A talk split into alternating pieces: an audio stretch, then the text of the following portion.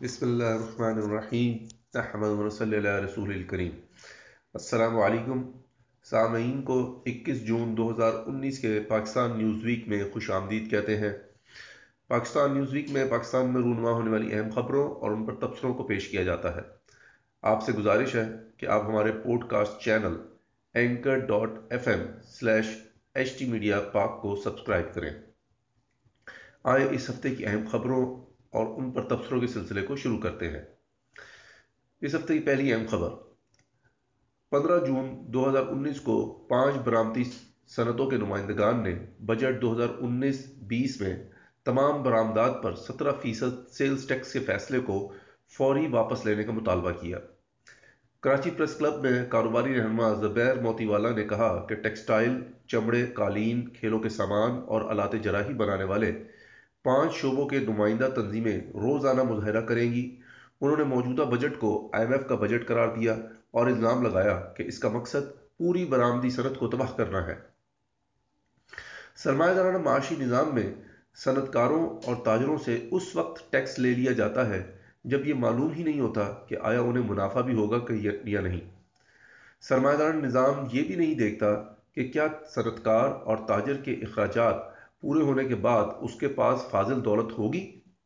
اس نظام کو صرف اس بات سے غرض ہوتی ہے کہ وہ ریاست کے معاملات کو چلانے کے لیے کسی پر بھی ٹیکس لگا دے۔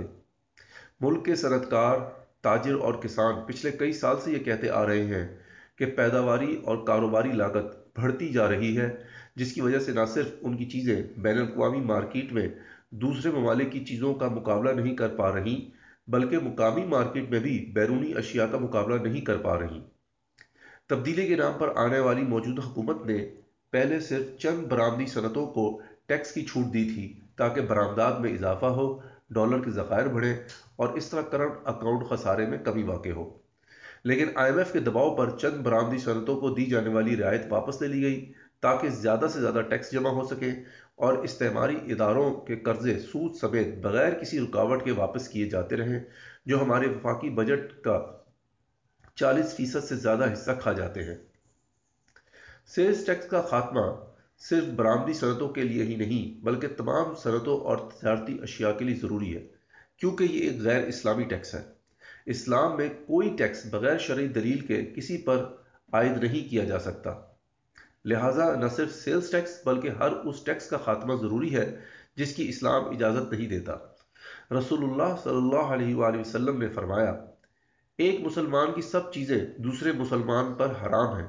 اس کا خون، اس کا مال اور عزت و آبرو۔ اسلام بنیادی طور پر صنعتوں اور تجارت پر کوئی ٹیکس نہیں لگاتا۔ اسلام صنعتوں میں استعمال ہونے والے سامان اور تجارتی مال پر سال گزرنے کے بعد صرف زکوٰۃ عائد کرتا ہے۔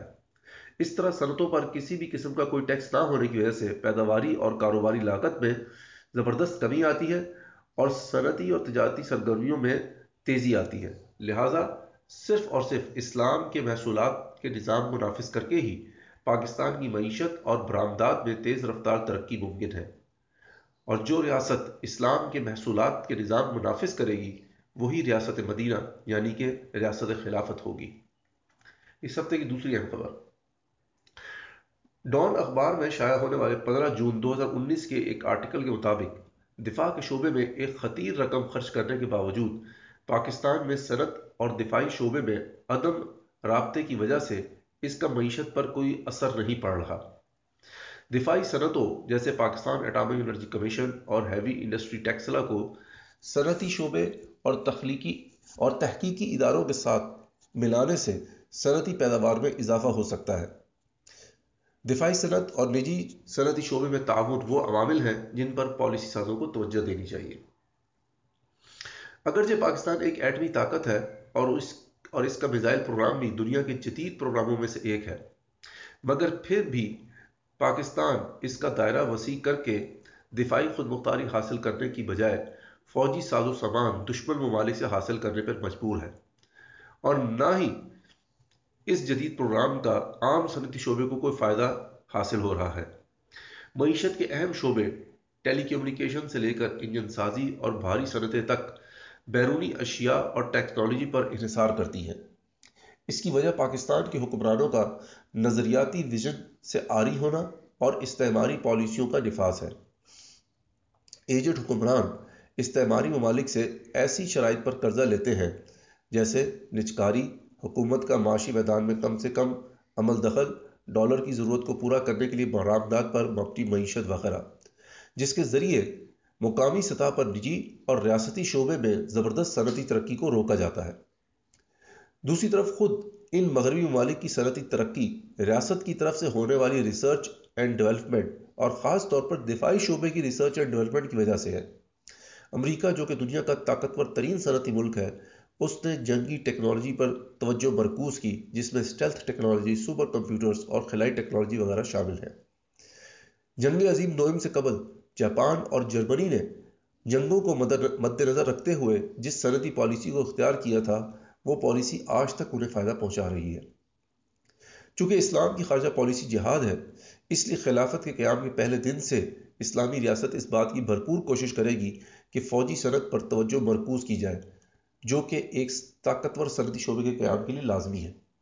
اس کے ساتھ ساتھ اسلامی ریاست کے لیے دوسری ریاستوں پر انحصار کرنا جائز نہیں۔ کیونکہ اللہ پاک نے سور النساء کی آیت 141 میں فرمایا، اور اللہ نے مسلمانوں کو اس بات کی اجازت نہیں دی کہ کافر ان کے معاملات پر غلبہ پائیں۔ اس لیے اسلامی ریاست پر فرض ہے کہ وہ خود مختاری حاصل کرے اور یہ اس وقت تک نہیں ہو سکتا جب تک ریاست بھاری صنعتوں کو اپنی نگرانی میں قائم نہ کرے، ان کو ترقی نہ دے، اور وہ فیکٹری اور کارخانے قائم نہ کرے جو بھاری صنعت کے لیے ضروری ہیں، چاہے ان کا تعلق فوجی صنعت سے ہو یا غیر فوجی صنعت سے۔ چنانچہ اسلام کے دیے ہوئے ویژن کے مطابق ہی صحیح معنوں میں صنعتی ترقی ممکن ہے۔ تیسری اہم خبر، تیس مئی دو ہزار انیس کو وزیر اعظم عمران خان نے اپنے ایک بیان میں یہ کہا تھا کہ بائیس کروڑ عوام میں سے صرف ایک فیصد پاکستانی ٹیکس فائلر ہیں یعنی کہ ایک فیصد پاکستانی بائیس کروڑ پاکستانیوں کا بوجھ اٹھا رہے ہیں۔ یہ ناممکن ہے، اس صورتحال میں کوئی بھی ملک اپنے عوام کی خدمت نہیں کر سکتا ٹیکس نہ دینے کی وجہ سے ہم لوگوں کی صحیح معنوں میں خدمت نہیں کر سکتے، اسپتال نہیں بنا سکتے، نہ بچوں کے لیے اسکول بنا سکتے ہیں اور نہ ہی انفراسٹرکچر ٹھیک کر سکتے ہیں۔ جب عوام ٹیکس نہیں دیتے تو حکومت کو قرض لینے پڑتے ہیں۔ پاکستان کی موجودہ حکومت بار بار اپنے بیانات سے یہ تاثر دیتی ہے کہ پاکستان کے لوگ بہت کم ٹیکس دیتے ہیں اور ملک کی معیشت کی خرابی اور سہولیات کا فقدان کی وجہ لوگوں کا ٹیکس نہ دینا ہے۔ اور یہی تاثر ہمیں وسیع پیمانے پر الیکٹرانک اور پرنٹ میڈیا پر بھی نظر آتا ہے۔ لیکن اس دعوے کا تفصیلی جائزہ لینے سے یہ بات واضح ہو جاتی ہے کہ حقیقت اس کے برعکس ہے۔ پاکستان کی آبادی کا تقریباً پچاس فیصد عورتوں پر مشتمل ہے، جو بنیادی طور پر اسلام کے اصولوں کے مطابق گھر کی دیکھ بھال کی ذمہ داری کو ادا کرتی ہے پاکستان کی آبادی کا پچاس فیصد تیئیس سال سے کم عمر گویا پاکستان کی آبادی کے ساڑھے چھ کروڑ افراد ایسے ہیں جو کما نہیں رہے۔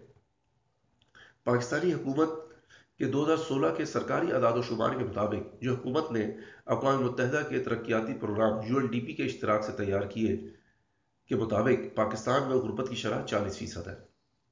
دو ہزار سولہ کے بعد مسلسل گرانی اور موجودہ حکومت کے دس ماہ کے عرصے کے دوران مہنگائی کی شرح میں خوفناک حد تک اضافے کے نتیجے میں غربت کی شرح میں مزید اضافہ ہو چکا ہے۔ گویا پاکستان کی آبادی کے ساڑھے چھ کروڑ کمانے والے افراد میں سے تقریباً تین کروڑ غربت کی لگیر کے نیچے زندگی بسر کر رہے ہیں۔ باقی کے ساڑھے تین کروڑ کی آبادی میں سے اکثریت ان لوگوں کی ہے جو شدید غربت کی لکیر سے اوپر ہیں، مگر ان کے اخراجات اور ذمہ داریاں ان کی تمام تر آمدن کو کھا جاتی ہے کیونکہ ریاست، صحت، تعلیم اور تحفظ کی فراہمی کی ذمہ داری ادا نہیں کر رہی۔ دوسرے لفظوں میں، ان کی ماہانہ آمدنی ایک لاکھ روپے سے کم ہے۔